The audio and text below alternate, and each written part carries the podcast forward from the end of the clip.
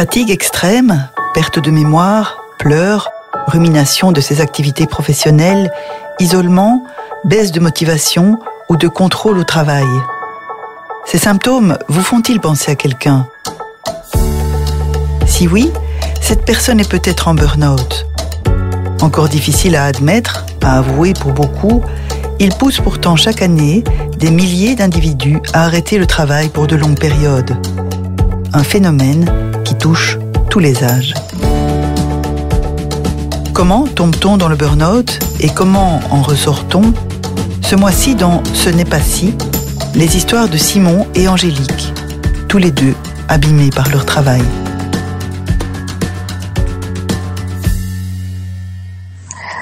Euh, en fait, je prenais congé pour me reposer, mais pas congé pour. Euh, la, psychologue que j'ai eue à, un moment donné m'a dit. Euh, m'a dit, mais vous vous rendez compte que chaque fois que vous prenez congé, c'est pour vous reposer et c'est pas pour euh, profiter de vacances. Donc, on, est plus ou moins en forme. En fait, chaque, chaque fois, j'étais vraiment au bout du bout et donc oui, fatigue physique, euh, les maux de tête, qu'est-ce qu'il y avait, perte d'appétit. À l'époque, je fumais, je fumais beaucoup. Donc ça, c'est ce que je me rappelle dans les grandes lignes. Angélique a 43 ans. Longtemps, elle a travaillé dans les ressources humaines. Surinvestie dans sa fonction, elle a peu à peu gravi les échelons. Et puis, il y a trois ans, elle s'en souvient, le mécanisme s'est enrayé. De ce dont je me rappelle, j'ai un souvenir de à bout de force, euh, plus envie, euh, j'avais l'impression de ne servir à rien, je trouvais plus de solution en fait. Et c'était c'était ça un peu le la grosse angoisse et le, point de rupture c'est que euh, je voyais plus comment sortir de tout ça. Il y avait plus d'espoir plus de croyance. Et donc euh, c'est comme ça que je suis allée trouver mon médecin généraliste pour avoir euh, un peu de soutien un peu de repos. Elle m'a proposé quelques jours et je me suis pas sentie écouter, enfin, je me suis pas senti compris, ça n'a fait qu'accentuer mon angoisse en fait. Ah oui, en fait, c'est juste, j'avais déjà reçu des antidépresseurs de, de mon médecin généraliste à ce moment-là, mais elle m'avait dit, n'arrêtez pas le travail parce que vous avez besoin d'un, c'est plutôt une dépression, mais vous avez besoin d'un contact social. En fait, euh, pour moi, c'était complètement à côté de la plaque. J'avais, j'avais plus envie de travailler. J'avais l'impression que ça faisait des années que je tournais en rond et qu'il y avait un espèce de point de rupture. Simon a 35 ans. C'est sa femme qui l'a poussé à s'arrêter en février dernier. Ses insomnies, ses pleurs, ses crises d'angoisse se répétaient. Simon est infirmier en soins intensifs depuis 10 ans un métier prenant, particulièrement touché par le burn-out. Moi, j'ai deux enfants, en bas, enfin, qui sont en bas âge. Moi, ils sont, ils, sont, ils, sont, déjà un peu plus grands maintenant. J'ai 3 ans, 3 ans et 7 ans. Euh, et quand on commence, moi j'ai fait des enfants pour, pour, pour, pour kiffer avec mes enfants et, pour, pour, pour, jouer, pour les regarder grandir et ça. Et je me rendais compte que le peu de temps que je prenais encore pour eux, euh, j'étais vraiment plus patient. Je n'avais plus aucune patience. Et donc à partir du moment où euh, on n'est plus euh, on n'est plus un père, on a du mal à être un mari, je m'isolais aussi beaucoup mhm. en rentrant du travail. Donc, euh, donc euh, voilà, c'est plein de signaux d'alarme et, ma femme m'a dit à un moment, il faut que c'est plus mhm. possible. Le burn-out n'est pas nécessairement une surcharge de travail. Le Conseil supérieur de la santé le définit comme un manque de réciprocité entre l'investissement et ce qui est reçu en retour, ou un déséquilibre entre des attentes et la réalité du travail vécu. Le burn-out se structure en différentes phases et concerne aussi bien le processus que le moment déclencheur. Après de premiers signes, souvent ignorés, le corps est obligé de tirer la sonnette d'alarme. Il agit alors comme un disjoncteur quand trop de prises sont branchées sur le circuit électrique. Il saute pour préserver le système. Des témoignages de burn-out, Céline Leclerc en a entendu beaucoup. Elle est doctorante dans le service de valorisation des ressources humaines à l'ULiège en tant que psychologue du travail. Alors les premiers signes cliniques peuvent être d'ordre euh, physique. La personne euh, va présenter notamment une fatigue extrême par rapport à son travail. Elle va aussi euh, montrer une baisse d'énergie, euh, il peut aussi y avoir des troubles du sommeil et euh, notamment des plaintes neurovégétatives. Il y a certaines personnes qui font de la tachycardie et parfois euh, ce sont des symptômes souvent physiques qui amènent la personne à consulter notamment le médecin généraliste ou médecin du travail parce qu'effectivement il y a ces plaintes neurovégétatives ou physiques qui empêchent la personne de se sentir bien. Euh, c'est ce qui permet aussi parfois à ces personnes de justifier euh, un arrêt de travail, parce qu'il est très difficile de s'arrêter et de, ne pas culpabiliser lorsqu'on est en burn-out. Il y a des symptômes d'ordre cognitif aussi qui apparaissent, hein, comme euh, on peut le voir des, symptômes tels que la baisse de concentration, une baisse de la mémoire. On peut aussi voir une baisse de motivation au travail, euh, mais aussi de l'irritabilité, de la frustration, peut-être aussi de l'humeur dépressive, euh, en lien avec le travail évidemment. Pour euh, faire un diagnostic différentiel avec la, dépression, il faut pouvoir identifier si l'humeur dépressive est liée à son travail ou plutôt de manière générale dans tous les aspects de la vie. On voit aussi une certaine baisse de contrôle au travail et euh, de l'anxiété qui peut apparaître et souvent aussi de la rumination avec le travail. Donc la personne a de plus en plus de mal à déconnecter et elle rumine sa journée de travail euh, lorsqu'elle est rentrée chez elle. Et au niveau des symptômes, on voit aussi des symptômes comportementaux. Donc, on peut voir que certaines personnes ont tendance à euh, s'isoler dans leur milieu de travail et à avoir des changements d'attitude, euh, par exemple du cynisme, de, enfin, voilà, de l'isolement, euh, qui sont marqués euh, au niveau de ce retrait protecteur du burn-out. Donc c'est vraiment une phase qui va amener tout doucement la personne soit à se rendre compte euh, que quelque chose qui ne va pas, soit ça peut être aussi l'environnement, donc la famille ou les collègues qui vont euh, constater qu'il y a un changement chez cette personne et euh, généralement on entend des personnes que la famille ou l'entourage ne les reconnaît plus. Donc il y a des, changements qui sont identifiés par ailleurs. On peut considérer qu'il y a différentes phases.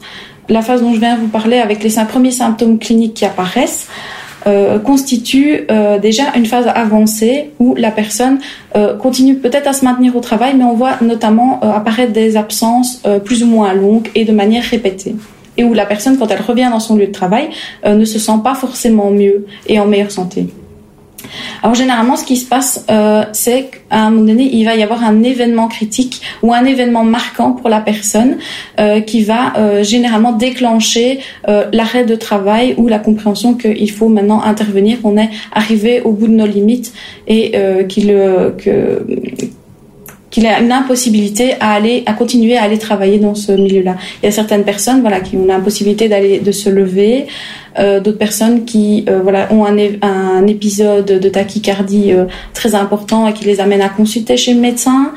Euh, des crises d'angoisse, des longues périodes de, de larmes, par exemple des personnes qui pleurent sur leur trajet aller-retour et puis à, un moment donné c'est plus possible, ils ne savent même plus démarrer leur voiture parce que ils sont complètement perdus. Donc là, c'est le moment où la personne va arrêter de lutter et elle va consulter en général euh, le médecin à ce moment-là. Donc là, vraiment, on est dans euh, la phase du burn-out en tant que tel, où euh, la personne va avoir du doute qui va s'installer dans toute son identité. Euh, il va y avoir un décalage au niveau de son rythme personnel et par rapport au travail. La personne n'est plus capable de travailler, mais elle ressent beaucoup de culpabilité à l'idée d'être mise en arrêt de travail. Et c'est un long processus de pouvoir travailler justement sur cette culpabilité, que la personne puisse accepter d'être en arrêt. La culpabilité, Simon l'a particulièrement ressenti. C'est justement parce qu'il était incapable de dire stop qu'il en est arrivé là. Il a arrêté de travailler alors que les hospitalisations liées au coronavirus augmentaient à nouveau. La troisième vague, il l'a vécue de chez lui. Aujourd'hui, le simple fait de passer les portes de son service pour aller saluer ses collègues réveille toujours des angoisses.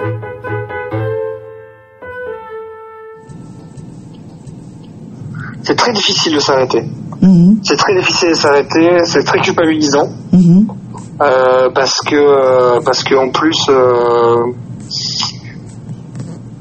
quand on est dans une équipe mais quand on est dans une réelle équipe qui, qui, qui, s'entraide, qui essaie de, de, de que, que, ça aille, que ça aille toujours bien et ça, et que par exemple quand j'ai entendu la troisième vague arriver, j'ai vraiment, je, je, je me suis senti très mal et en même temps, en même temps, à chaque fois que la fin de mon certificat approchait, euh, je, remontais dans des crises d'angoisse euh, et dans des insomnies. Donc euh, c'est très difficile hein, de, se dire je reste je reste chez moi, je prends soin de moi alors que tous les collègues sont sur le front. C'est très culpabilisant.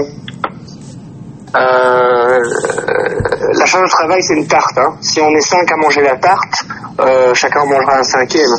S'il y en a un qui dit j'ai pas faim, mais qu'il faut absolument finir la tarte, ça veut dire que les quatre autres, eh ben, ils vont en manger un quart. Euh, et donc, à chaque fois que quelqu'un tombe, la charge de travail, elle ne diminue jamais. Elle est là. On soigne les gens. Hein. on est là pour ça. et puis c'est très dur de, se dire tiens je, je, vais un peu laisser tomber mes collègues et ça c'est difficile. Euh, la personne a, souvent besoin d'identifier des symptômes physiques pour justifier son arrêt de travail parce que c'est difficile de euh, pouvoir justifier qu'on est en arrêt de travail en raison d'un burn-out. Notamment parce que ça ne se voit pas. Alors qu'une problématique physique va être plus facilement visible ou plus facilement justifiable euh, auprès de l'organisation. Généralement, le burn-out est aussi lié à la difficulté à poser des limites euh, par rapport à son travail. Et donc, ce sont des personnes, comme je le disais, qui sont fortement engagées dans leur travail et qui vont avoir du mal à, poser à un moment donné un arrêt. Et donc, c'est pour ça que les symptômes physiques sont très importants parce qu'ils vont notamment permettre à la personne euh, de justifier son arrêt. Et donc, il y a beaucoup de personnes, effectivement, qui continuent à travailler euh, parce que elles sont dans une certaine forme de déni par rapport à leur souffrance. Euh, c'est vrai que le burn-out peut encore à l'heure actuelle euh, être difficile à, euh, à énoncer, notamment parce que les personnes ont toujours cette culpabilité d'être mis en arrêt.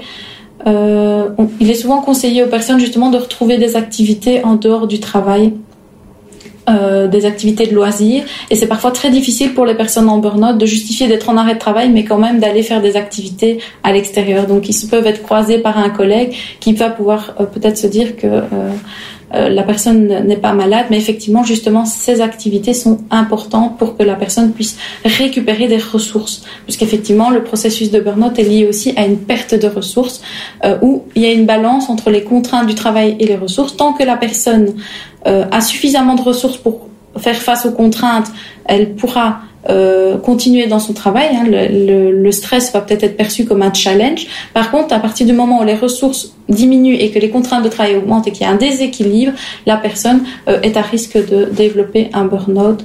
Euh, et donc l'important est de, de, travailler sur ces contraintes, mais aussi de pouvoir adapter et améliorer les ressources de la personne, donc notamment au niveau familial, au niveau personnel, mais aussi au niveau de l'entreprise.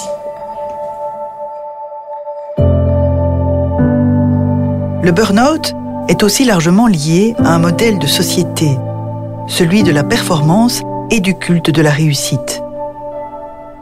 Il y a cette idée que le travailleur doit être rentable, atteindre les objectifs fixés. Tout cela dans l'urgence qui devient une cadence habituelle dans certains métiers. Actuellement, à côté de la surcharge au travail, la composante de l'idéal au travail et des valeurs qu'il véhicule joue un rôle primordial. À l'heure actuelle, la société a un rôle à jouer effectivement dans, dans l'apparition de la souffrance au travail. On voit quand même que les burn-out, c'est un phénomène euh, sociétal actuel qui n'est pas euh, là depuis très très longtemps, mais on peut voir apparaître depuis les années 80 des mutations sociétales, des mutations économiques et euh, technologiques qui ont amené à des changements de perspective dans le monde du travail et notamment la focalisation sur la question du rendement, de la productivité, globalisation, mondialisation, qui amène les entreprises à avoir des valeurs différentes euh, qui sont axées plutôt sur la quantité plutôt que la qualité. Et donc les travailleurs qui ont la valeur du travail bien fait n'ont plus la possibilité euh, de travailler et de faire, euh, de produire un service ou de produire un produit qui correspond à leur idéal de travail, à leur idéal du travail bien fait au fur et à mesure euh, de la confrontation avec la réalité du travail, le travailleur va euh, constater des contradictions dans son environnement de travail. Donc, par exemple, des conflits de valeurs entre ce qui était amené et ce qu'il pensait avoir de son travail. Par exemple, euh, voilà, les, les, les secteurs médicaux où les médecins, les infirmiers ont euh, la valeur du travail bien fait et du soin aux patients, ben, on se rend compte que dans certains environnements de travail, il y a une pression temporelle qui peut survenir, il y a des facteurs liés à l'organisation, style de management, euh, liés aux conditions de vie au travail, aux conditions du travail, de contenu de travail ou de relations interpersonnelles qui vont venir interférer avec euh, la bonne réalisation euh, de l'activité et notamment du soin aux patients. Et donc cette personne, ce travailleur va se rendre compte qu'il y a certaines contradictions dans son environnement professionnel, euh, notamment par exemple aussi avec des objectifs irréalisables. Et donc la personne va éprouver un sentiment d'angoisse de perdre cet idéal de travail, euh, l'impression qu'il ne va peut-être plus pouvoir travailler par envie et par plaisir, mais peut-être par nécessité, parce qu'il faut travailler. C'est dans les codes dans l'éducation. C'est une valeur aussi de travailler. Et donc la personne va se rattacher à ça pour continuer à travailler. Elle va commencer peut-être à douter aussi de son efficacité au travail. Alors ce n'est pas automatiquement le cas, mais euh, généralement la personne euh, a euh, des doutes quant à son, à son, à son efficacité et il s'interroge justement sur la pertinence et l'importance du travail, la centralité du travail dans sa vie. Il va aussi percevoir certaines difficultés, certaines euh, oui, certaines difficultés à changer et à faire évoluer la situation. Euh, notamment ben, au fur et à mesure de la confrontation avec euh, les contradictions, la personne va avoir de plus en plus l'impression qu'elle ne peut rien faire pour améliorer la situation. maintenant, malgré tout, et malgré le fait de constater ces contradictions, la personne est toujours hyperactive. Elle va se surinvestir justement pour pouvoir euh, continuer à travailler sur ses valeurs. Donc par exemple, elle va, pour pouvoir bien faire son travail, elle va faire des heures supplémentaires. Et donc c'est ce qui va l'amener euh, tout doucement à avoir un rythme de travail excessif qui va l'amener jusqu'à l'épuisement. Je pense que le Covid a, a, juste accéléré les choses. L'épuisement professionnel, ça fait des années qu'on le dit. Hein. Non, non, moi je, je, je, pense pas que ça va changer. C'est un, travail de fou et euh, on devient, euh, on, a plus assez de nos deux mains, on a plus assez de nos neurones, on a, on a, on a. Enfin, c'est compliqué de faire ce métier.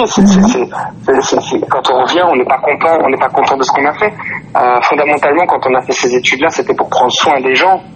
Mais quand on n'a même plus les moyens de prendre soin des gens et quand on est devenu plus que des techniciens de soins, euh, c'est très difficile.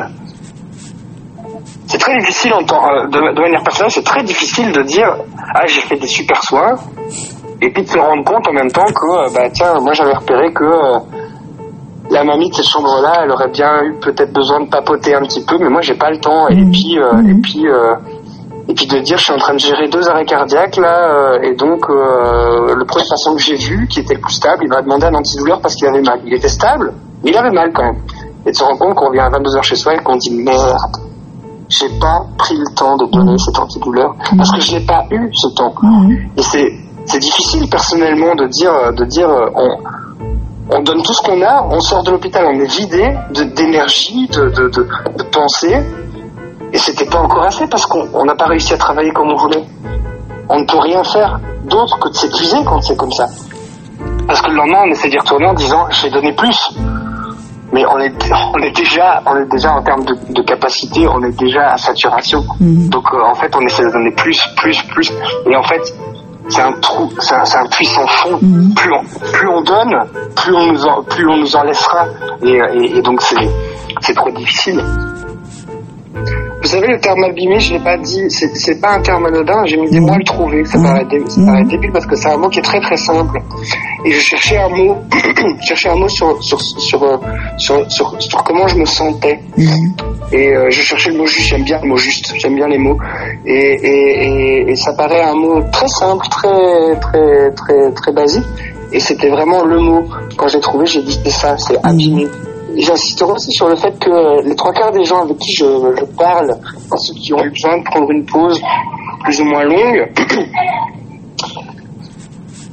on revient toujours sur la même chose, c'est des gens, euh, c'est des gens qui veulent soigner les gens, mais qui supportent plus de travailler comme ça. un soir, un soir, j'ai dit à mon épouse, je dis, je pense qu'en première année d'infirmier, il faudrait dire, voilà, on va faire de vous des techniciens en soins infirmiers. Mmh.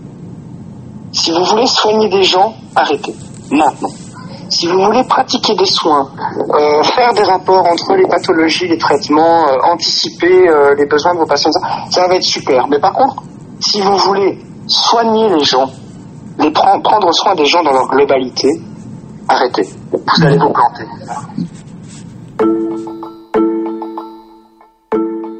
Le concept de burn-out est introduit pour la première fois en 1974.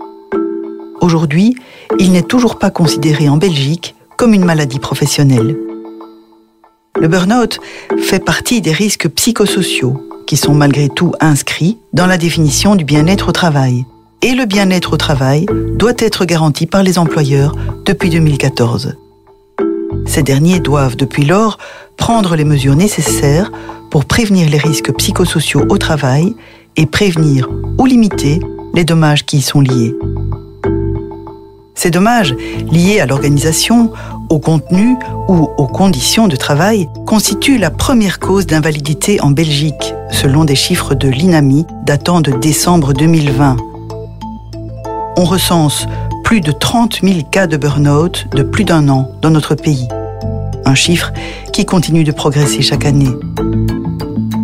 Aujourd'hui, 7% des personnes en invalidité de travail souffrent de burn-out. Les femmes y sont particulièrement sensibles. Qui dit augmentation du nombre de malades dit augmentation des coûts pour la sécurité sociale. En 2019, les burn-out représentaient une dépense de 418,2 millions d'euros. Un chiffre qui a augmenté de plus de 20% en trois ans. Depuis quelques années, le montant global des indemnités d'incapacité de travail est plus élevé que le montant dépensé pour les allocations de chômage. Après un burn-out, en fonction de, l'accompagnement qui a été réalisé, la personne peut soit décider de retourner dans son entreprise euh, en, faisant aménager euh, ses conditions de travail, euh, ou voilà, ou autrement changer de poste dans l'entreprise, ou elle peut aussi décider de se réorienter professionnellement. Notamment ben, en refaisant des formations ou en postulant dans d'autres types d'entreprises. Mais il faut savoir aussi que dans certaines situations, la personne a tellement été abîmée par le travail qu'elle euh, identifie que le travail a notamment pris le pas sur la, la vie euh, personnelle et donc a besoin d'un certain temps pour réinvestir sa vie personnelle avant de réinvestir la sphère du travail. Lorsque la personne a, été en arrêt de travail en raison d'un burn-out, il est possible de pouvoir euh, s'intégrer dans des trajets de réintégration avec la médecine du travail notamment et par ailleurs éventuellement avec l'aide euh, d'un soutien externe par un autre professionnel de la santé, le médecin généraliste, le psychologue peut accompagner ces démarches et euh, de pouvoir essayer de de négocier avec l'entreprise euh, les aménagements qui seraient euh, essentiels pour la personne pour pouvoir revenir dans des conditions euh, optimales et pouvoir éviter de rejeter. Alors ce qui est important aussi quand on a fait un burn-out, c'est de pouvoir être sensible aux signaux. Et donc ça, c'est un travail qui se fait notamment avec les, les, professionnels de la santé, de pouvoir identifier les signaux d'alerte, de pouvoir être sensibilisé à euh, effectivement, là, euh, il y a tel élément, tel élément, telle chose qui m'amène de nouveau à me surinvestir dans mon travail et à avoir des, euh, des symptômes ou à identifier des problématiques qui vont réapparaître par la suite. Donc, il est important d'être pouvoir être sensibilisé aux signaux, comme on l'expliquait, voilà, le surengagement, peut-être la fatigue, les symptômes physiques, les symptômes cognitifs et les symptômes comportementaux qui peuvent réapparaître et pour éviter euh, une rechute de burn-out, c'est de pouvoir aménager les conditions de travail et notamment d'être suivi euh, par ailleurs pour essayer de réfléchir justement aux conditions de travail qui peuvent amener euh, à la souffrance. Ça a duré presque un an, je dirais. Donc j'ai arrêté au mois de septembre-octobre et j'ai recommencé l'année d'après au mois d'août en mi-temps médical. et ce temps-là permet de regarder, enfin, prendre le temps de, de, de, connaître, enfin de mieux connaître son corps, d'être euh, moins dans un rapport de force, de capter ces signaux où le corps dit, le corps et l'esprit disent stop, ça, ça va pas, et de les écouter. Je pense que euh, avant ça, il y a peut-être des choses qu'on capte. On toujours le couvercle sur la casserole et à un moment donné, ça déborde. Alors est-ce que c'est un élément, est-ce que c'est un autre? Je ne saurais pas vous dire. Pour moi, c'est un ensemble de choses et à un moment donné, comme on dit, la coupe est pleine. Angélique en est convaincue. Une fois le point de rupture atteint, on ne change pas fondamentalement qui on est. On prend conscience de qui on est. Aujourd'hui, de retour au travail, elle sait qu'elle doit encore faire attention aux signaux d'alerte. La reconstruction passe par un travail avec des psychologues et des médecins du travail notamment. Mais l'entreprise porte également une responsabilité dans l'identification du problème et dans le trajet de réintégration pour permettre aux travailleurs un retour dans de bonnes conditions. L'idéal étant de trouver des solutions ensemble pour permettre à la personne de se sentir écoutée et entendue par l'entreprise. Les signaux, ils sont là, sont là et euh, on peut choisir de les ignorer ou pas, mais on n'en est plus conscient et donc qu'est-ce qu'on en fait, comment on les traite, euh, qu'est-ce qu'on choisit pour nous. Donc j'ai appris ça euh, alors ça ne veut pas dire que je, je, fais tout bien aujourd'hui quand je ressens des choses. Hein. La preuve en est, je partage ici euh, très ouvertement euh, une grosse page d'intimité sur le fait qu'il y a encore euh, des épisodes. Euh, et peut-être que ce sera comme ça toute ma vie, je n'en sais rien, mais, mais, en tout cas je ne les ignore plus et j'essaie d'en faire quelque chose. Et alors aussi le fait que ben, je suis plus dans ce, dans ce côté où je mets ou de rapport de force de dire ça n'existe pas, je l'ignore, et, j'essaie d'analyser de, et dire bon ok, euh, t'es pas bien, mais qu'est-ce qui s'est passé? Ah oui, il y a eu ça, ça et ça. Bon ben ok, c'est peut-être qu'effectivement c'était beaucoup pour toi pour le moment, et donc plus de douceur, plus de compréhension, euh, la confiance en moi, il y aura encore du boulot. J'ai pas trouvé toutes les clés. Oui, c'est de savoir tendre la main. J'ai pas encore euh, compris ou je, enfin, je ne l'actionne pas encore tout le temps, mais bon voilà il y a, un chemin en, tout cas qui est pris et une façon d'aborder la vie euh, qui, est, euh, qui est différente et on s'ouvre à conscientiser certaines choses et, les utiliser pour, euh, pour avoir un meilleur chemin, je dirais.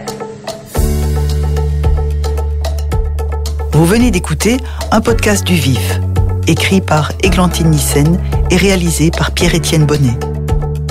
Les podcasts du VIF sont disponibles sur toutes les plateformes. Merci de nous avoir écoutés.